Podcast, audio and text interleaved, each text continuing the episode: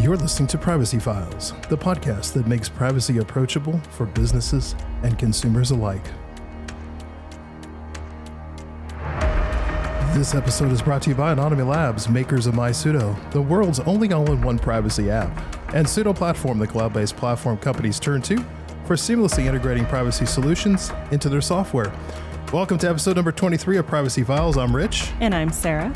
In our last episode, Sarah and I wrapped up our two part episode on smart devices and privacy. And honestly, we could have done 10 episodes on that topic. Today, we're peering into the mysterious world of private investigators. From online research and security audits to stakeouts and disguises, these professionals take great risks to ultimately do one thing find the truth. To provide us with some insight into this exciting profession, we are welcoming Tom Chavez to the podcast. Tom is a licensed private investigator and the co founder of Dark Horse Intelligence. Tom, welcome. Um, uh, hello, is, is is this the Amazon call center? Um, I, I, I received the bill today, and and I, I'm calling to inquire about this, sir. if you can help me, I, I would greatly appreciate that. Putting it to oh, use No. already. Oh, this is going to be fun. I had, to, I had to open with that. This is No, definitely thanks, going to be Rich. fun. Thanks, Sarah, for for having me on today. Well, Sarah, with that nice little intro, are you ready? I am so ready. Let's open up a case file on the secretive world of private investigators. So, Tom, I've been dreaming of doing this for a long time, even well before we started this podcast. You know, I grew up in the 80s. I remember watching Magnum PI. It just seemed like, wow, what a glamorous lifestyle. And, um, and I and I imagine you know there's a lot of tedious work that goes on behind the scenes. So I, I'd like to just kind of hear your perspective, just to start off with telling our audience, you know, what kind of the what are the general areas that you work in, and just give us kind of a little background on overall what what you've been doing over the last several years. Rich, you know, I, I'm glad that you mentioned Magnum PI. I'm a kid of the 80s, just like yourself, you know, and I, I think if I had to define myself, it would probably be along the lines of just some nosy guy that has a bunch of useless 80s pop cultural references that nobody gets anymore. But as far as private investigators, you know, for the life of me, I've been extremely nosy. I've been extremely inquisitive into just about everything. And that's pretty much how I got my start in investigating. You know, I, just like you, I grew up watching Magnum PI, the A Team, Starsky and Hutch. In San Diego, where I grew up, one show absolutely hit home for me, and that was it came on after Magnum PI. It was called Simon and Simon. Oh yes, yeah, I remember that. Simon and Simon was a fictional private detective agency that was in San Diego and whose office building was actually located in the same building where Gaslamp Quarter Investigations, which I am the branch manager of, had its actual business, and that is the Keating Building in downtown San Diego. Oh wow, that's crazy. Yeah, no, I got my start in San Diego, grew up, born and raised. As a teenager, I grew up on the wrong side of the law, was into gangs, you know, had a rough start, had some mentors along the way that put me on the right track. And I was able to utilize a lot of my experiences growing up into fighting crime. And that's what I do nowadays. Wow, that sounds exciting. So, at what point did you make that decision to move into private investigation work? So on my wall behind me, and I know the viewers won't be able to see, is a picture of myself, my business partner, Richard, who helped co-found Dark Horse. And that is a very good friend of ours, um, Larry Burns. So in the early 90s, Larry Burns was a AUSA for the Department of Justice. He was prosecuting a case of excessive police brutality that occurred to myself and during the course of that, um, he became a mentor and a friend to me. He was one of the first people that, you know, had a position of authority that told me, Tom, I just don't understand why you're in the position that you are now. You know, you're you're highly intelligent. You should be an executive in somebody's corporation. And, you know, I had heard this much of my life as a youngster, but his words took particular meaning to me And he and I began a long term friendship. Um, he mentored me, he inspired me to change my life and to um, start working with law enforcement. And he is now the uh, senior chief justice for the Southern District of California. Wow. That's this awesome. is the guy that's responsible for sending cartel heads to prison for an eternity in a day. Wow. Wow. Yeah, he talks about being nosy, and I sort of think of myself. I'm like, oh, I could have been a PI. I'm pretty good at like finding people. Somebody will say a name, and I'm like, I'm gonna hunt down through their social media. I can tell you when they were born, and I'll use like free public, you know, website like white pages to be like, I want to know where they live. Are they close to me? I'm I can get pretty nosy myself. It's pretty fun. Maybe I should have been a PI. I'm in the wrong. Yeah, field. I mean, a lot of people absolutely have, you know, the knack for doing so. I would suggest that is a good measure of relentlessness is required in order to be an effective private investigator. I can't tell you how many times, you know, I've been up against the wall just trying to think, well, what else can I find? You know, or maybe there's a, a ton of data that still needs to be gone through and I've given up. But then I've come back and dig a little bit more through the data and I just found that, you know, that link that just unlocks everything, you know. So I always describe it to people an investigation is kind of like a house that you walk into. You open up the front door, there's a bunch of clues in the room. You have to find that clue, which is a key to unlock the door to the next room, and so on and so on until you find what it is that you're looking for. So you're pretty good at those escape rooms they have, those that people do for just fun. You just get thrown people into a room and you can figure out where you need to go. You would think so. I, uh, my, my daughter and I have both lost a couple times in those escape rooms. that but... makes me feel better because I'm terrible at those. I'm just like, I just get mad. I'm like, tell me what I'm supposed to do. But yeah, you really have to have a strong desire to like solving puzzles, right? Yeah. I mean, that's really yeah, what it comes like down to. Yeah. Yeah, that's funny. It just like the way you're you're kind of talking about it just makes me think of it's like sometimes you do see the shows where it's like you think they've hit a dead end and it's like all of a sudden there's just like oh they just thought of one more thing. That's kind of like what that made me think of. So you are doing more than just dark horse intelligence, right? You're kind of you got your hands in a couple projects. I think that we saw Recover My Crypto, Gaslamp, Quarter Investigations. Like could you tell us a little bit about those? Yes. So they're all investigation agencies Currently, we underrate our California uh, PI license, which is Gaslamp Quarter Investigations. Dark Horse's tel- Dark Horse Intelligence is slated to receive its California PI license any day now. But we've been uh, Gaslamp Quarter Investigations has been in continual operation since 1978.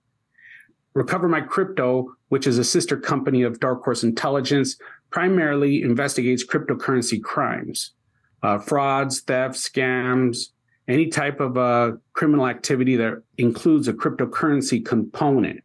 But for the time being, we've kind of like moved everything over to Dark Horse Intelligence. Dark Horse Intelligence is more of a international intelligence investigation agency, and we specialize in cryptocurrency thefts, frauds, ransomware, any type of human trafficking that includes cryptocurrency, which there is a tremendous amount of activity right now. I think oh, people, sure. I think people when they usually they they think about cryptocurrency, and I always see all these bad stories in the news, but most people think, wow, it's just secure. So, what are some of the like the top two or three things that you see that are so problematic with crypto? Several eons ago in, in crypto time, which is probably more like 2015, 2016, a lot of people inside of cryptocurrency came from the hacker mindset. You know, there was an aversion to regulation, to government interference, to deregulation, as it were. Uh, nobody wanted to have anyone else privy to what they were doing with financial transactions. You know, and even myself at the time, I thought that this was a more privacy um, way of being anonymous, when in fact, it's actually uh, the opposite a lot of people have a misconception that cryptocurrency is anonymous when it's more pseudo anonymous. So, and, and, this is helpful. This is helpful for the consumer. This is helpful for people who are victims of frauds and thefts because cryptocurrency, especially Bitcoin, is absolutely traceable. We can trace it from one wallet address to the next wallet address.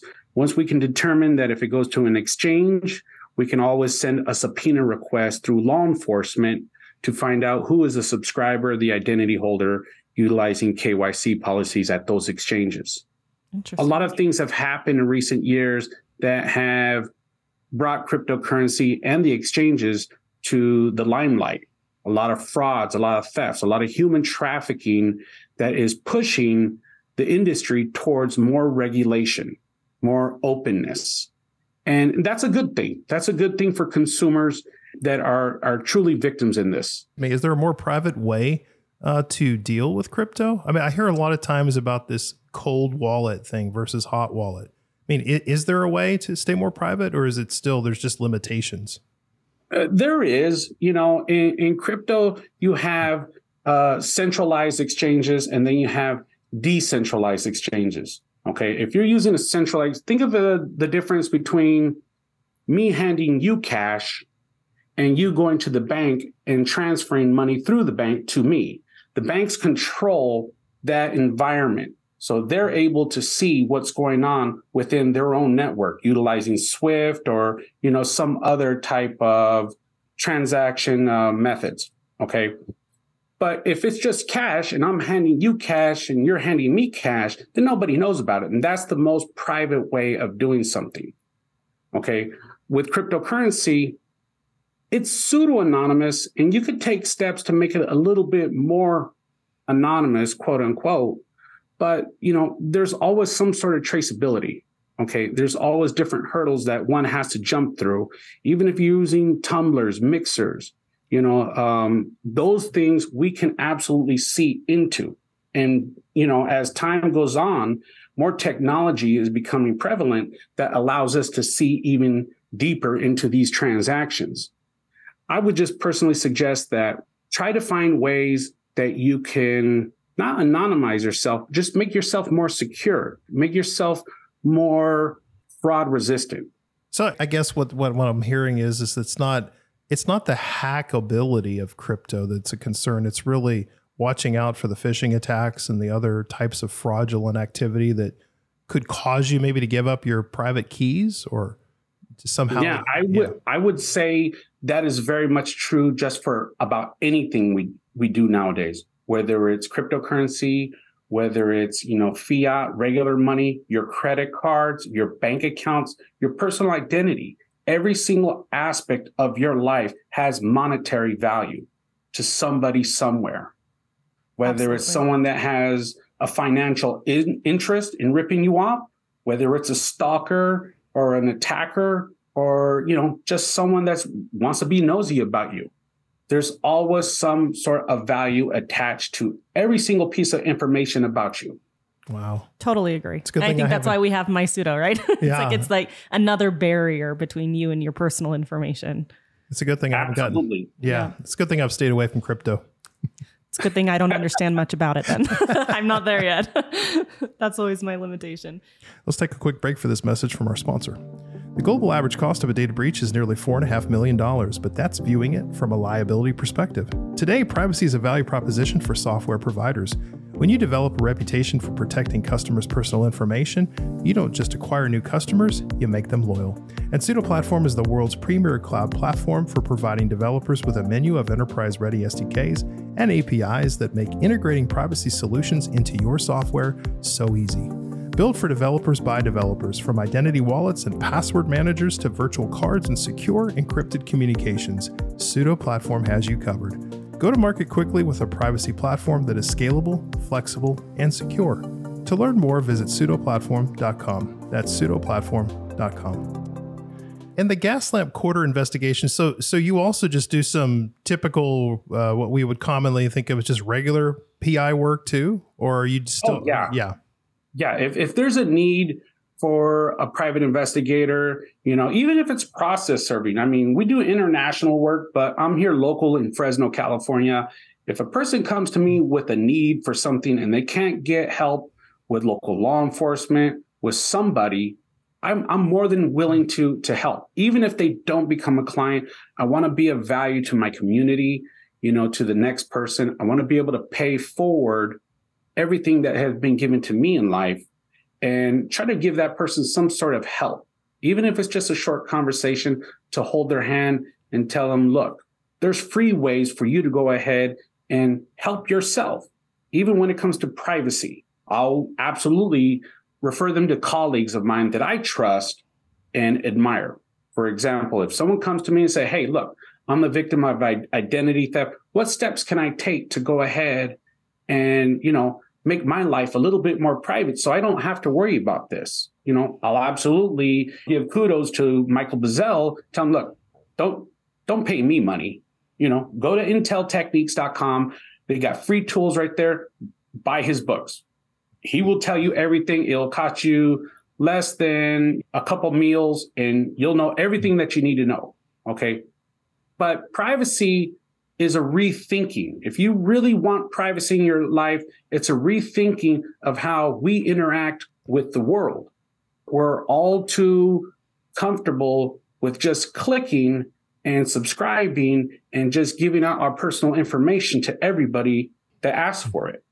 Completely agree. Yeah. Before we get on to like how difficult it is to remain private, just one more thing is just on the Dark Horse Intelligence. Is that you, you mentioned it's more internationally focused, but it sounds like you have a lot of um, institutional or corporate clients that come to you for requests to do security audits. Uh, you can, maybe you could talk a little bit more about that. Sure. So we get a lot of corporations, a lot of companies that come to us to test the uh, security and the strength of the security protocols that are enacted at their companies. So they'll retain our services and then we'll take a top down look at everything that they do within their organization. And we'll try to find the weak points that we can breach and bring to their attention and try to address.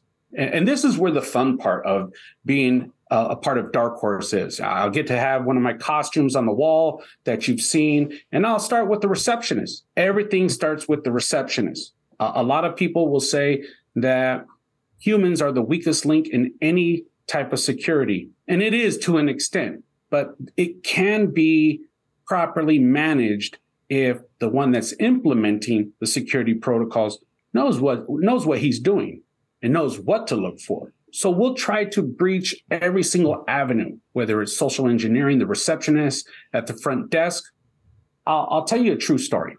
So my building where my office is at is currently next door to a very, very well known major telecommunications company whose name I cannot say out loud. And every single day I've driven by this building, and in the front of the building, there is a secure gate that is, you know, heavily secured and has cameras all around the building. And I've always gone on the, to the front, rang the doorbell, talked to the person inside, see if I can get inside the building. No, I said, okay, pretty good. And then I'm I'm driving into our building, and it faces the rear of the building, which is in an alley. And every day I'm driving in, driving in, driving in. And one day I drive in and I see some guys who are not employees of that company that are moving furniture in and out. And I'm like, hmm, that back dock is open. And I just couldn't help myself. I just couldn't help myself. I I'm I'm, I'm well dressed. I, I I grab a, a, clipboard out of my trunk and I just walk over there. Hey guys, what's going on? Just walked in like I own the place. All right, what's going on? Went inside. Next thing you know, um, next to a bunch of different rooms, computer servers, junction boxes. You know, I take selfies of myself. You know, next to the server rooms, giving you know.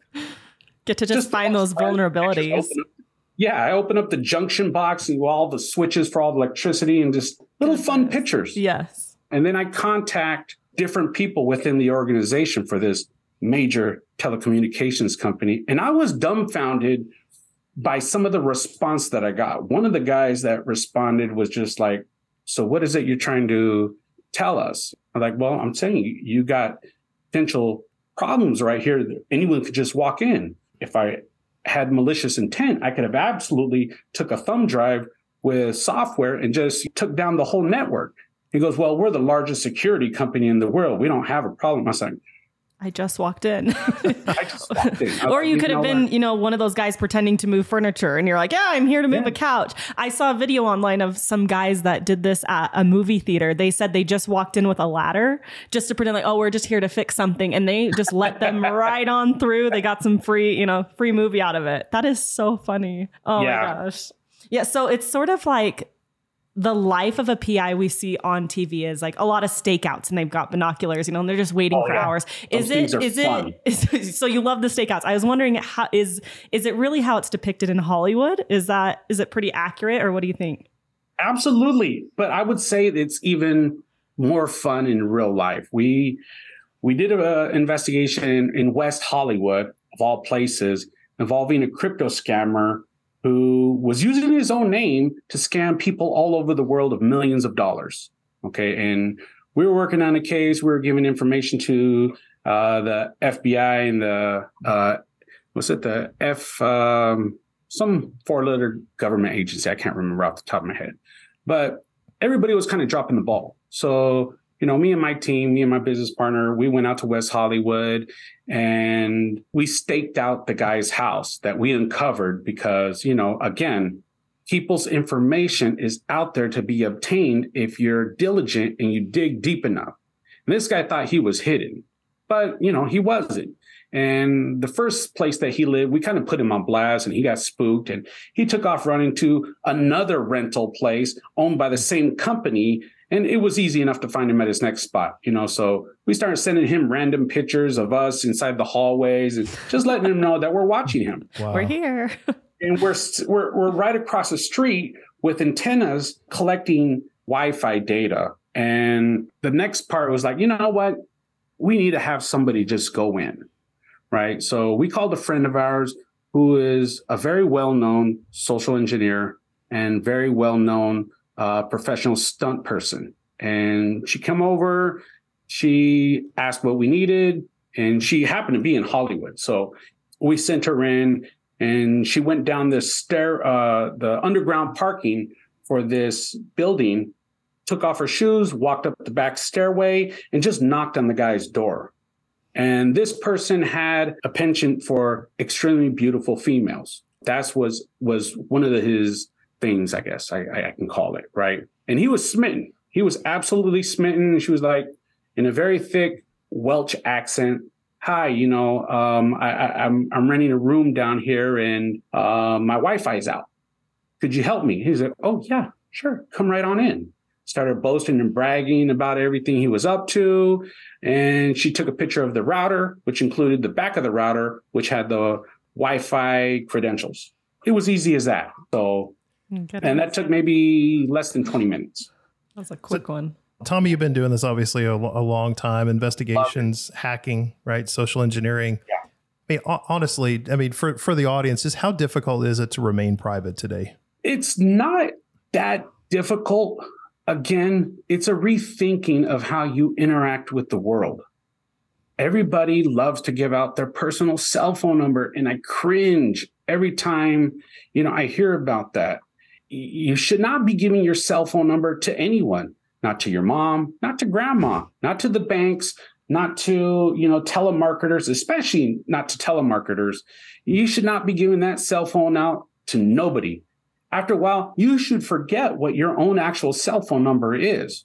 You need to use secure phone numbers that are siloed for different purposes in your life. You should have secure types of email addresses that are siloed for different parts of your life. You should be using email forwarding services. So that way, every time you sign up for a service and you want to go to the store and you want to receive promotional codes or you want to receive discounts, use something that's disposable that can that has no trace back to you that if, if something happens because breaches are going to happen that's a fact of life almost every single american is the victim of some type of breach okay? Thank you experian. Thank you equifax okay? It's a it's a fact of life. All of our personal identifying information is out there.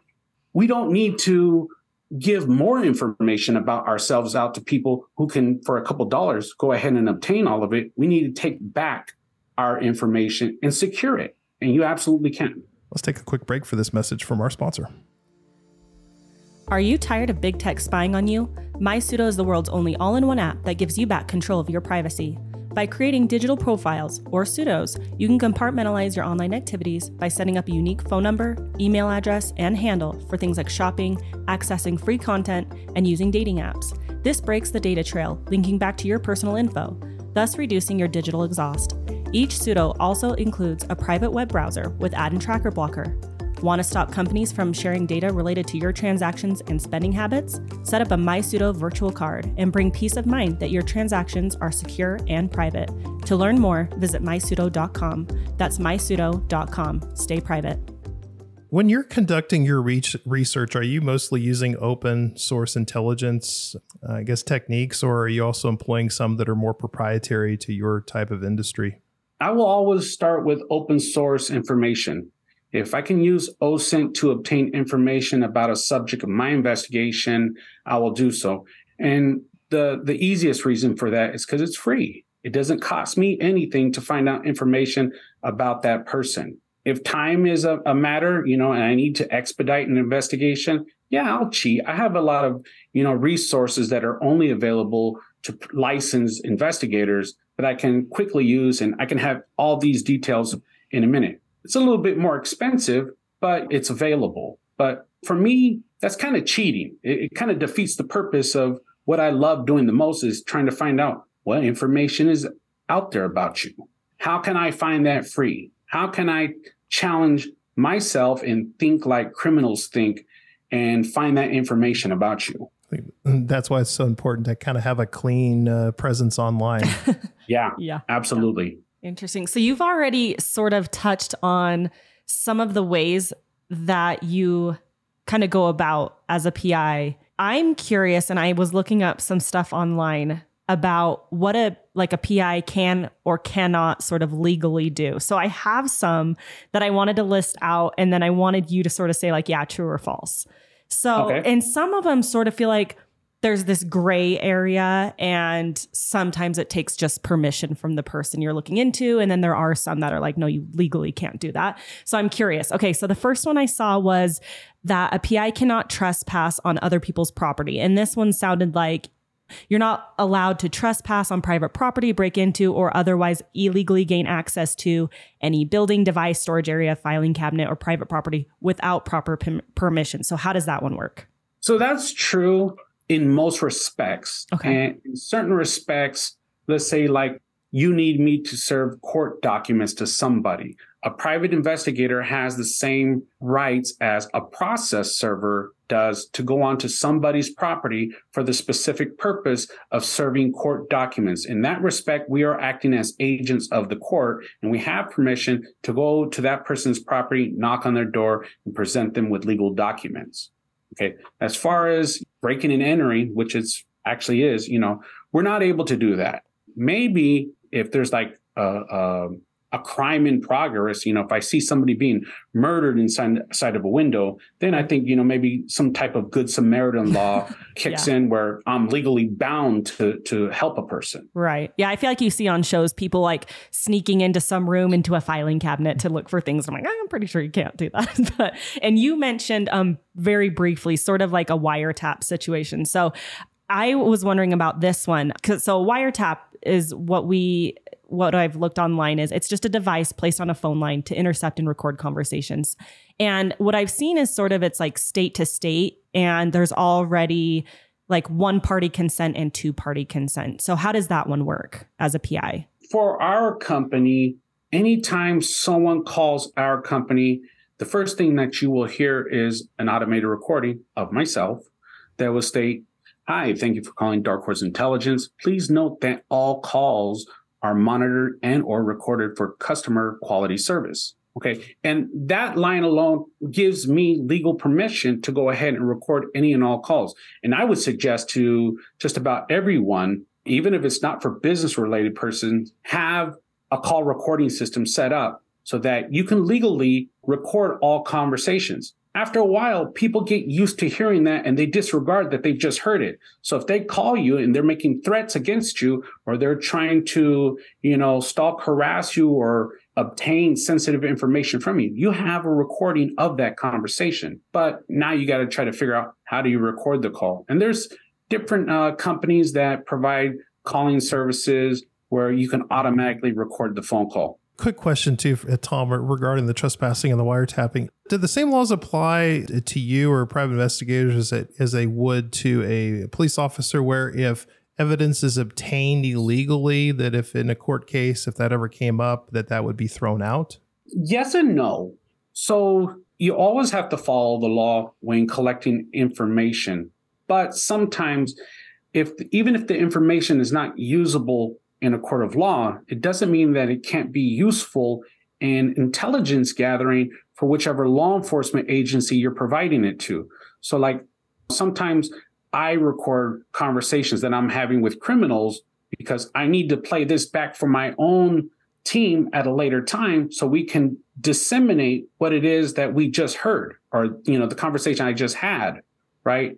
And certain law enforcement agencies will tell us, well, look, we, we can't use that in a case, but we would still like to listen to it because it helps them get a better understanding of the subject of the investigation. Got it. So the other kind of topics I was wondering about. So these sound like you needed like a subpoena or work with an attorney or something. Access to bank records, retrieving phone records, or acquiring medical records. Absolutely. Okay. Absolutely uh, a lot of federal laws have been put in place so that you cannot access another person's financial information, medical information without their express written permission.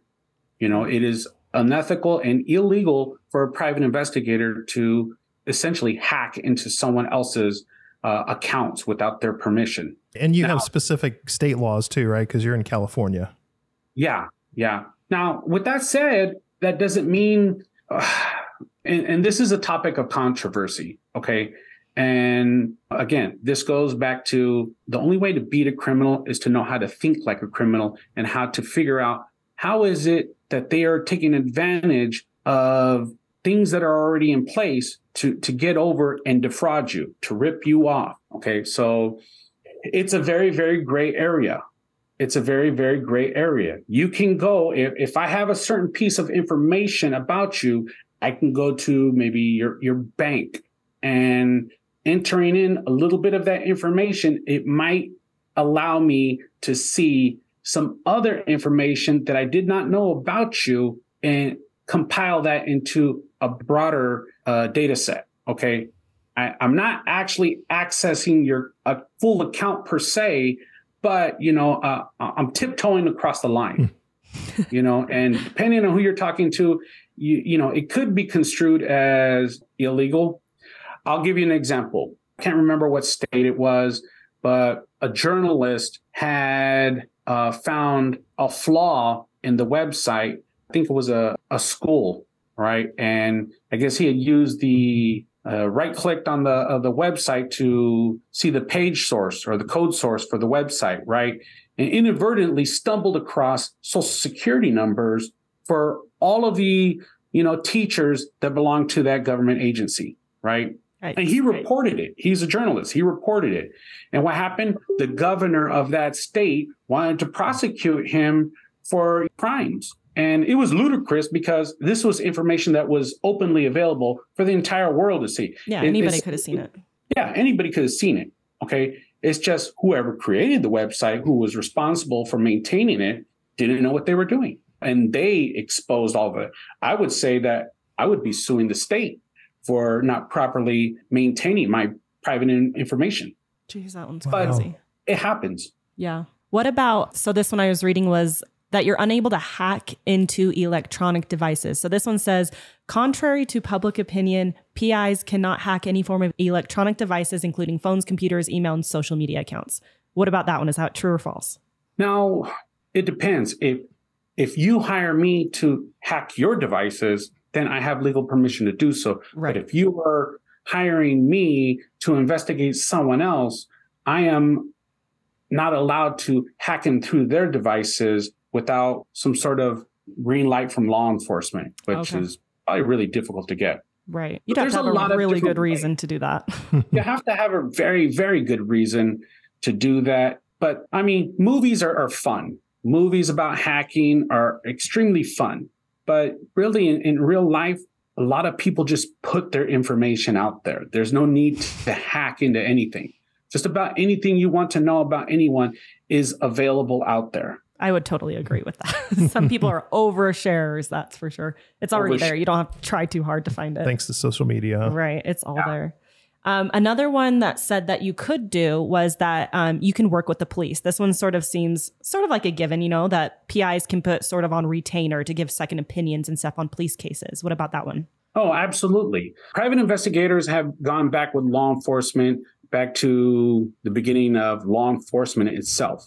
I routinely work with federal law enforcement agencies around the world, whether it's the FBI, whether it's the United States Secret Service, whether it's law enforcement agencies in different countries, even locally. If there's a need, we're there to be of service to law enforcement and to the community, and especially to our clients nowadays, you know, there's a lot of people that are disgruntled about life that have their own opinions about law enforcement. They want to defund the police.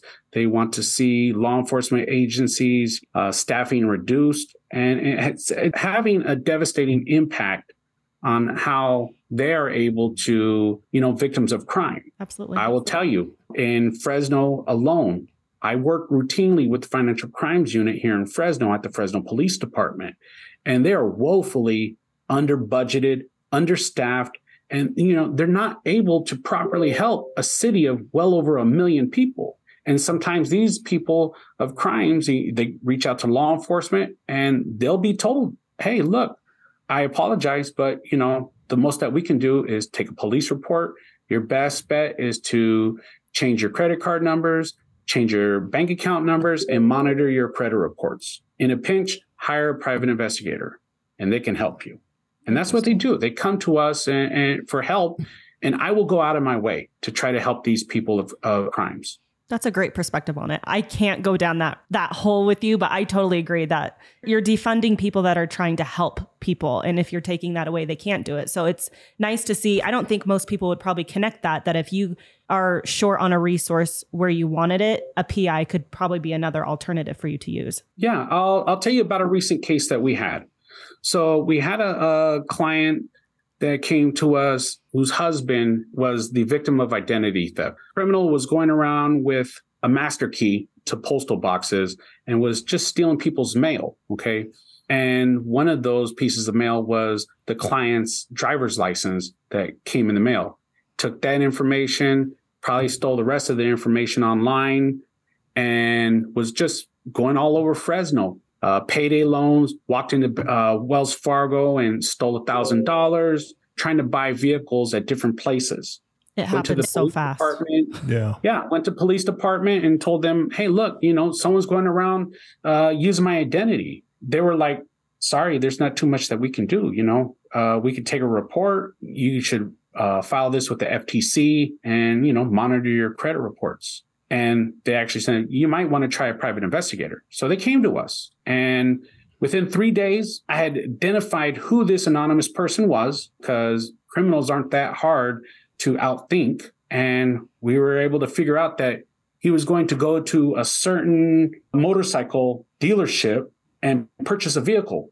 And we had warned them in advance that, hey, this guy is going around trying to buy vehicles, trying to buy motorcycles. He's probably going to hit you guys up. And that's exactly what he did. So when that happened, they contacted me. Hey, that person was just here a little while ago and wanted to buy a motorcycle. They set up the buy. I contacted the financial crimes unit. They were happy. They were extremely happy. We did all the heavy lifting for them. We did all of the preparation. They came out in tactical gear. We set up a, a sting operation. And within a few hours, we had the guy in handcuffs. That's awesome. And a few weeks later, he signed a deal to go to prison for four years. Jeez. And the client was extremely happy. Three days. That's crazy. I've I've mentioned to Rich that my house a few years ago, we were actually burglarized while we were sleeping, and they obtained my my whole wallet, so my driver's license and everything. And thankfully, they had camera footage of where they were out shopping with my stuff at three in the morning, and the cops were like, oh, yeah, we've seen this guy before. So they were able to kind of sit outside his house. But I sort of think for myself, like, had they not known who he was, I would, this is good to know that it's sort of another option that if the police, you know, they're, they're so busy with so many things. And so if they didn't have the time or the resources to do that, I could sort of probably have another option to go to somebody that could help me figure out who is this person. You know, he's got my identity, he's got my my credit cards, you know, stuff like that. So thankfully my guy was taken down and that was resolved, but it's such another avenue that I don't think we think about as being another resource. So that one's great. Yeah. Yeah. No, yeah. no, I, I absolutely agree. There's a lot of steps that we as consumers, as the public, you know, can take to protect ourselves, not just our, our physical selves, but our, our digital selves, all of our information. You know, we need to take steps to properly protect and secure those things. Even usernames and passwords. You know, we have a, a tendency to reuse the same username and passwords for everything that we do. And all it takes is one data breach to expose that information. And now someone can go ahead and use that across the board at everywhere that you might go. There's even tools where someone will send you a random text message, say, Hey, you just been resubscribed for a- another month to Spotify. And maybe you do have an actual Spotify account, but you don't recognize that chart. So you click on the link. Now that link takes you to another website that is an IP, not only an IP logger, but it allows whoever clicked on it, that attacker, to see everything that your browser is currently logged into, all the different services, all the different types of account. Now I have an additional piece of data that I can go ahead and start utilizing against you immediately. I don't have to start shooting in a barrel for fish. Now I have a more targeted attack against you. You were logged into Bank of America. You were logged into Lane Bryant. You were logged into Victoria's Secret, whatever. I have much more detailed information about you, and it's getting more sophisticated every single day. Rich and I always talk about that. We get at least one text a week, probably, of somebody Oh it, yeah, those social engineering attacks. That's a good episode for people to listen to. Oh, so, I love those. Yeah, they're it's it's crazy how tricky these people are. And so one of the things that I definitely wanted to talk to because before we started recording, you showed us some of your costumes of sorts that you have over there. So legally, some things you can impersonate you know certain jobs and things like that but there are some you can't so a police officer, obviously, no one can impersonate a police officer. What about like a doctor or medical expert or any of the other costumes you've got over there? I'm curious about. Well, I, I think it would be inappropriate, probably illegal, for you to walk into somewhere and to sit, claim that you were a doctor and then begin administering some sort of medicine or you know a procedure upon that person. Right. But it you know it's not illegal for you to wear a doctor's jacket. You know, to have a, a, a, name badge that just says your name on there without saying the word doctor, that's not illegal. What people perceive to you to be in their mind, there's a difference between that. Now, if I go out there and I'm representing myself as a doctor, yes, my name is Dr. Tom. I'm here to take your uh, temperature or whatever. In some respects, that probably is illegal. But, you know, I have a, a doctor's outfit on my wall. Um, I don't have a stethoscope, although I would like to have one. but no, it's for DNA testing. And we do have the DNA kits here that you could buy at uh, drugstores. And it's just for the purposes of collecting that from certain clients that wish to have that administered. I also have costumes for like uh, different delivery services, different utility companies, you know, and we use those to wear, uh, not to present ourselves as a person from that company, but just to blend into the community. So that way we don't stick out like sore thumbs, like, who's this random guy just sitting out there in a car, which has happened, you know, and they call the police. Now, at least I could walk around the neighborhood and people think I'm just delivering something to them. Got Sometimes, it. if I'm doing a proof of service, I can walk up to their door wearing a very well known, recognizable brand. And I'm not saying, hey, I'm from such and such place. I'm just a guy with the box who's delivering something. Hey, I got a package. Yeah, who's it for? Well, I don't know. It's for this guy. It's for Rich. Yeah. Oh, that's that's for me. Yeah. Here. Well, who's it from? I don't know. It's someplace, New York. you want to sign for it? Look at me. Look at the package. Sure. Go ahead and sign your name. Okay, here you go. And then I'll hand you your paperwork underneath. Here you go. You've been served. Oh my gosh. That's a great way. I was sitting there, I'm like, where's this going? And I love that. Because Yeah, some people, people if they know it, yeah, if people know it's coming, they'll, hmm. you know, they won't answer the door, they'll try to evade it. So that's that's So clever. d- disguises disguises are a big part of this. yeah. So you wouldn't just walk up in like an Amazon vest and say, I'm with Amazon. Here's, you know, like you wouldn't say No. that. You're just wearing it to blend in for the most part. So people aren't questioning why you're just sitting out here watching Yeah. someone. Yeah. And oftentimes I record these things, you know, for proof to the courts that I've actually served these documents. So that way someone can't walk into court and say, hey, look, I never got served. I wasn't properly served. And then I can, you know, refute that by saying, no, you have been, sir. I have the video right here. You you accepted this box with some wooden toy wheels in it that was from a fake address. And and and that's another thing. You know, I won't ever use a legal address or an actual address. I'll just make up some random address.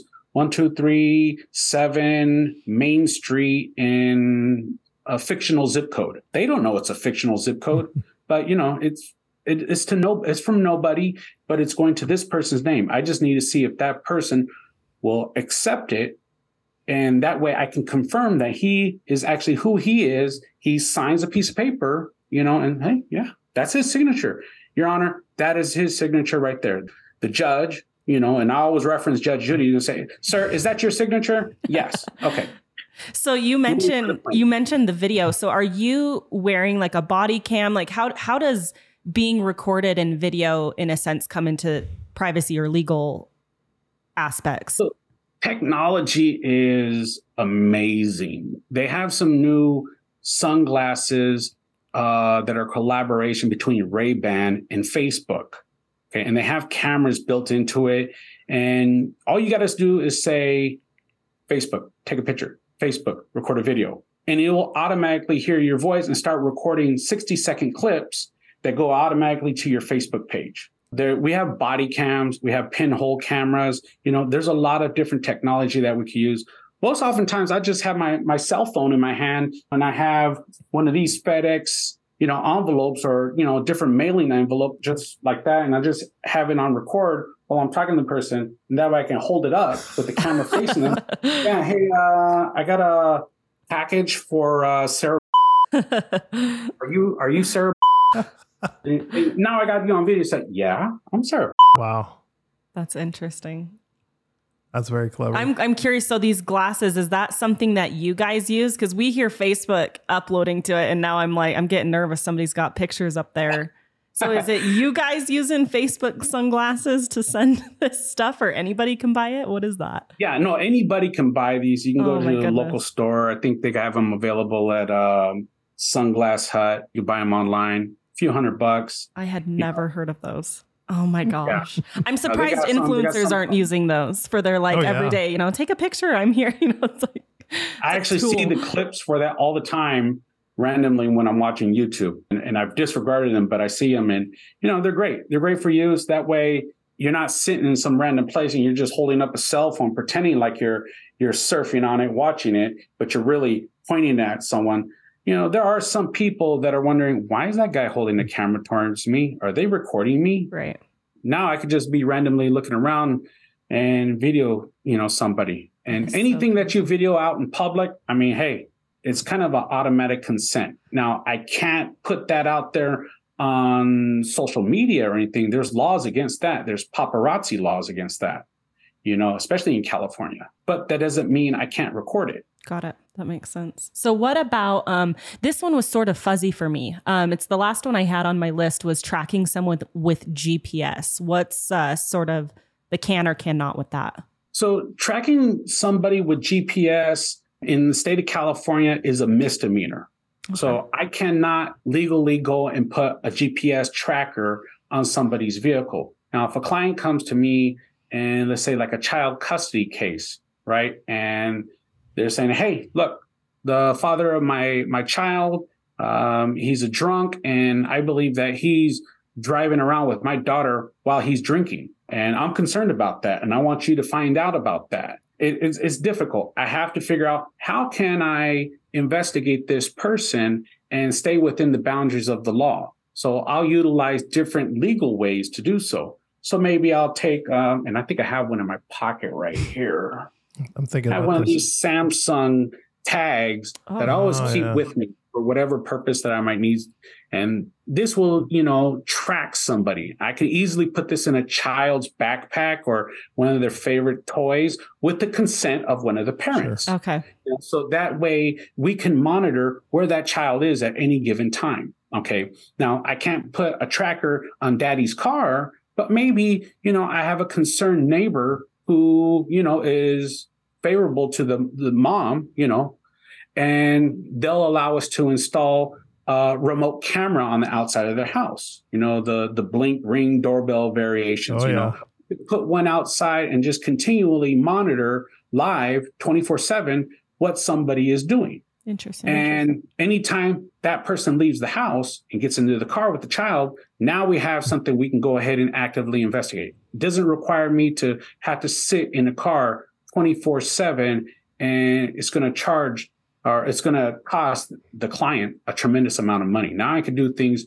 remotely and get into action if I ever need to. Yeah, I was thinking about the Apple AirTags. Yeah, I've seen um people actually like sewing them into their kids' shoes because kids lose backpacks, kids Sure. lose things, you know, and I've seen where they'll like sew them into their shoe. So if I would probably do that, I'm always such a nervous wreck.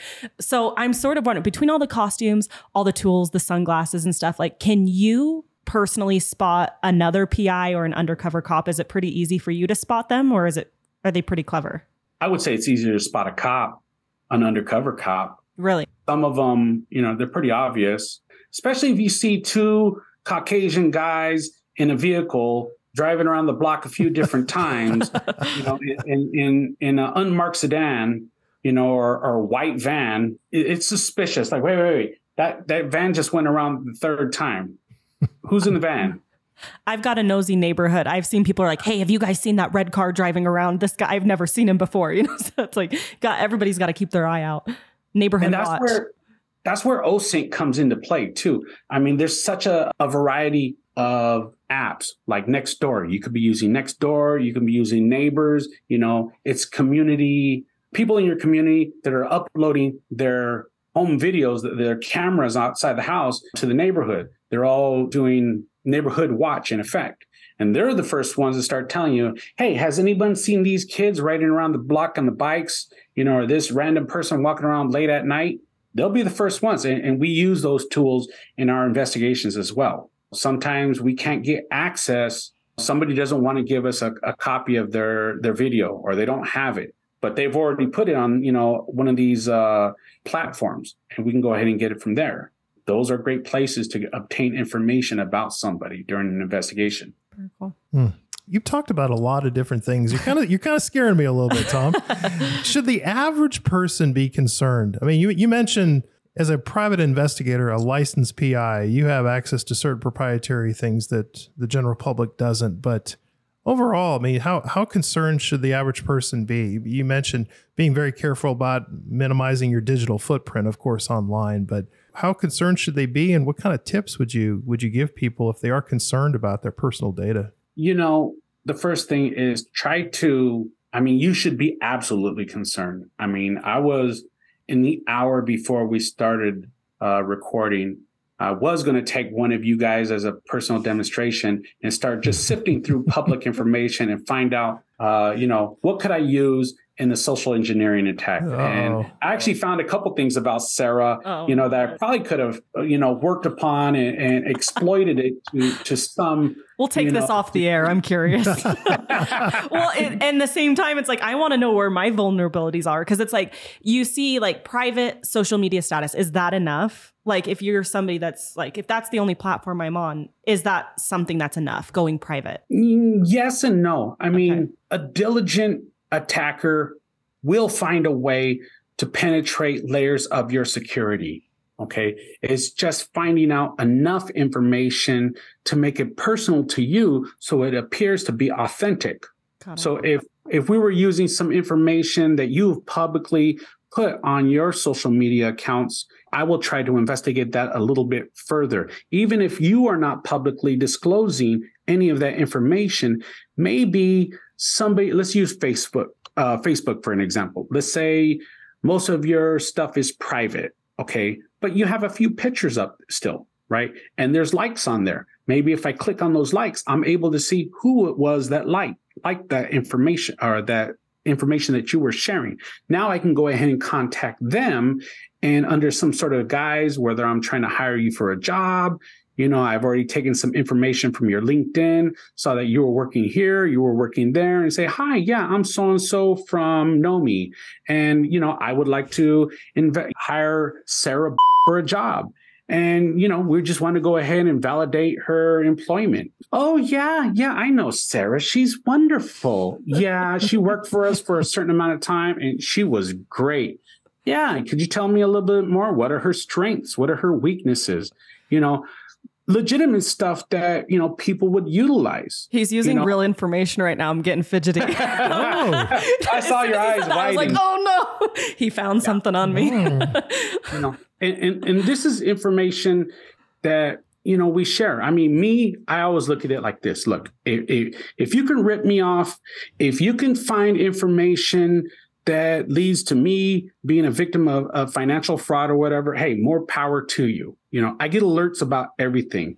You know, I try to, you know, secure every single aspect of my life. I use, you know, I use MySudo to secure all my phone numbers. I have several different phone numbers for all different purposes. You know, I have uh, pseudo email addresses for different parts of my life. You know, I have a bunch of other different email services. If we were talking about Proton Mail, probably have hundreds of proton mail addresses for I don't know for I, I lost track. I always create new virtual digital identities for every single thing that I do. Yeah, we've because, talked about like diversifying because it's like that concept of putting all your eggs in one basket. If you're putting them all under one email, that one email is like going to take yep. you down. But if you've diversified it, very little yeah. of you can be hurt yeah. I guess. Yeah. Especially if you get locked out of your account. I mean, you don't even have to be a victim of identity theft to become a victim. You can inadvertently, you know, Google, you know, scans emails and, and they say it's anonymous, but they're still scanning emails for all type of information. And in one case, I think a parent may have had an, an image of their infant child undressed and I think they were sharing it with a doctor for some sort of legitimate purpose, yet Google flagged it and suspended that account. So they were locked out of that account and all of their, you know, life information, their bank accounts, you know, their secure passwords, everything were tied to that Google account. Now they're stuck. They're out of luck. So that's another reason why you want to silo different parts of your life, have secure, strong email addresses that are, you know, that are encrypted, that are not tied to other things. So that way, if you become a victim of being locked out of your account or you become a victim of a crime, you know where it's occur- occurring and you can disregard that, you know, that email address, that phone number and get a new one and keep moving on. God, that yeah. telehealth stuff is sort of yeah. like people are getting really trusting because everything is over the phone, especially ever since 2020. You know, I was taking a doctor appointment over a phone call with a doctor, but sending pictures like that, you really have to be careful, especially if it's your child or it's a yeah. personal private photo. You need to be aware of that. Yeah. You know, Tom, we before we were started recording, I I did some OSINT techniques, you know, called the the Google and uh, yeah, and I found uh, you have amazing. So Dark Horse Intelligence has got incredible reviews on Google. So I, I guess what I wanted to ask you is, what makes a one PI better than the next, and what what keeps you going? PIs are a dedicated bunch, and there's a great number of private investigators around the world. I think the main thing that that separates me from a lot of different private investigators is my determination to provide the high, and this is something I've coined. It's the, providing my clients with the highest caliber of investigative services possible. You know, sometimes I go beyond the budget that I've been given by a client to provide services to them. And I probably could charge more, but I, I love being able to help people. I love being able to help them get answers to things that they, you know they can't get help for you know whether it's from law enforcement whether it's you know they just don't know what to do when they come to me and they pay me their hard-earned money to help them do something i take that very seriously i take that you know, I'm very blessed to be at this point in my life and to be paid to do what I love doing, which is helping other people using skills that I've been gifted. Yeah, it's not just a job somebody would fall into because I'm looking for a nine to five. You're getting into being a PI for a very specific reason. Yeah. Which is to help yeah. people. Yeah. Yep. I truly love helping people. I'm very fortunate that, you know, I have a, a wonderful wife who loves me, who supports everything that I do, who is every bit the great investigator that I am. And sometimes I would debate that she's probably even a better investigator than I am. I think Uh, especially she's scorned women, we can find things when we need to. We can hunt something down. Oh yeah, yeah, relentlessness. oh yeah, And it, and it looks like the Yeah, never industry's growing. The power of a woman's determination. Right. Yeah. Yeah, and I was looking. Um, Rich just mentioned it. Um, I was actually looking at it, and jobs for private detectives and investigators are actually projected to grow. Like I think I saw thirteen percent through twenty thirty. So, Tom, why do you think that there's just this growing need for this field? I think it absolutely has to do with the reduction of budgets in police department, law enforcement agencies, you know, not just across the country, but across the world.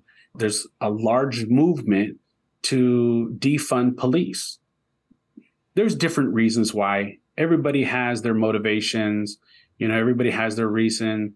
You know, I, I think with the advent of platforms like Facebook, people are now being segregated into their wants and desires and their needs you know so whenever there's something that comes out against police now you have a large vocal community that spread whatever it is that they want to talk about and be heard so and, and politicians listen to that you know? Yeah. and hey it's it's a crazy world that we live in.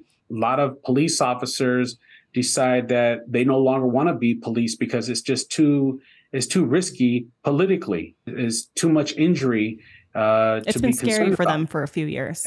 Yeah. You know, Yeah, when I saw this and trying to think about why are PIs so needed now, I I didn't make that correlation until you brought it up about the whole police being defunded and it's just this resource is being hurt. So this one is sort of growing in a sense. I just it's unfortunate that because of, you know, that I don't know, fortunate, unfortunate about why it's growing. But I hadn't made that correlation before you brought that up. So that's very interesting. and I need to say, just you know, and I, I, I never thought I would be making these public types of statements, but Right. I'm going to go ahead and say it now. I'm neither Republican nor Democrat. I have no, you know, particular affinity for any particular political party. I'm all for the people. I love being able to be of service to my clients, whoever they are. It doesn't matter what gender you are. It doesn't matter what political affiliation you are. I don't care if you like dogs. I don't care if you like cats. You know, I you know I kind of like both those animals, but you know, I, I I love being of service to people. I don't care if you're from the United States. I don't care if you're from China. I don't care if you're from the United Kingdom. I'm here to help you. right. It's all about the So, truth and the right. That's what I like people to know. Very cool. So I guess a question that we had written down here was sort of how do you determine when and when not to accept a case? Have you ever not accepted a case before? Oh yeah, many times. You know, so being a private investigator, you get a lot of people from, you know, all different parts and walks of life. You know, you get people that are are truly victims of crime. You know, and just like law enforcement, you get a lot of crank calls. You get a lot of people that might be in need of some sort of mental health treatment. But I I want to be of service to you know people i want to be service to my community so whether or not a person is uh, experiencing sort of mental difficulties i will try to treat them with compassion and try to figure out how can i provide this person with resolution. Sometimes people have anxieties. You know people have difficulties that they're experiencing in life. Maybe their their medication is not being properly managed you know, and, and they're eh, experiencing an emotional uh, trauma in their life that is causing them to believe that they're being stalked, that they're being harassed.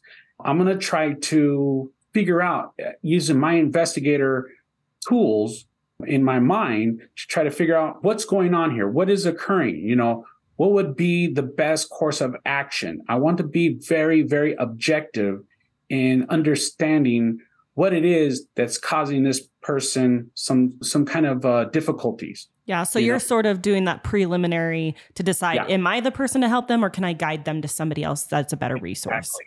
Got it. Tom, th- this is um this has been amazing. I think I think we been fun. you, have scared me. You've scared me a little bit, uh, maybe a little bit more than uh, when we started. And uh, but I, I think this is super informative. I know I'd love to have you back on here again sometime in the near future. Time. If, Yeah. if people need to leverage or utilize your services, how can they get in touch with you? So you can go to our website 24 7, and that website is darkhorseintel.com. And we have different intake forms for all our different services. And you can reach out to us anytime, day or night, and one of our agents will be there to assist you. That's super awesome. T- Love Tom, it. uh, Tom, any uh, closing thoughts? Maybe any things you want to recap or parting messages before we before we go? Yeah. If you are a scammer or you are a criminal or you are taking advantage of one of our clients, rest assured, I'm going to find you. I it's not a matter of if, it's just a matter of when. And I'm coming at you with every single thing I got and I'm going to make sure I take you down. Period. Fighting words. He's doing it. He's be, coming for you. Be warned, Tom. Tom's on his way. He's great. Yeah. The reviews about you are great. So I hope you I appreciate that. more people. Thank you. Well, that's going to do it for this episode. In our next episode, Sarah and I will be talking about taxes. Yes, it's tax season in America. And the filing deadline for your federal income tax return is Tuesday, April 18th. And if you're like most Americans, you're probably filing online. But is it private and secure? Until next time, don't forget privacy is a human right.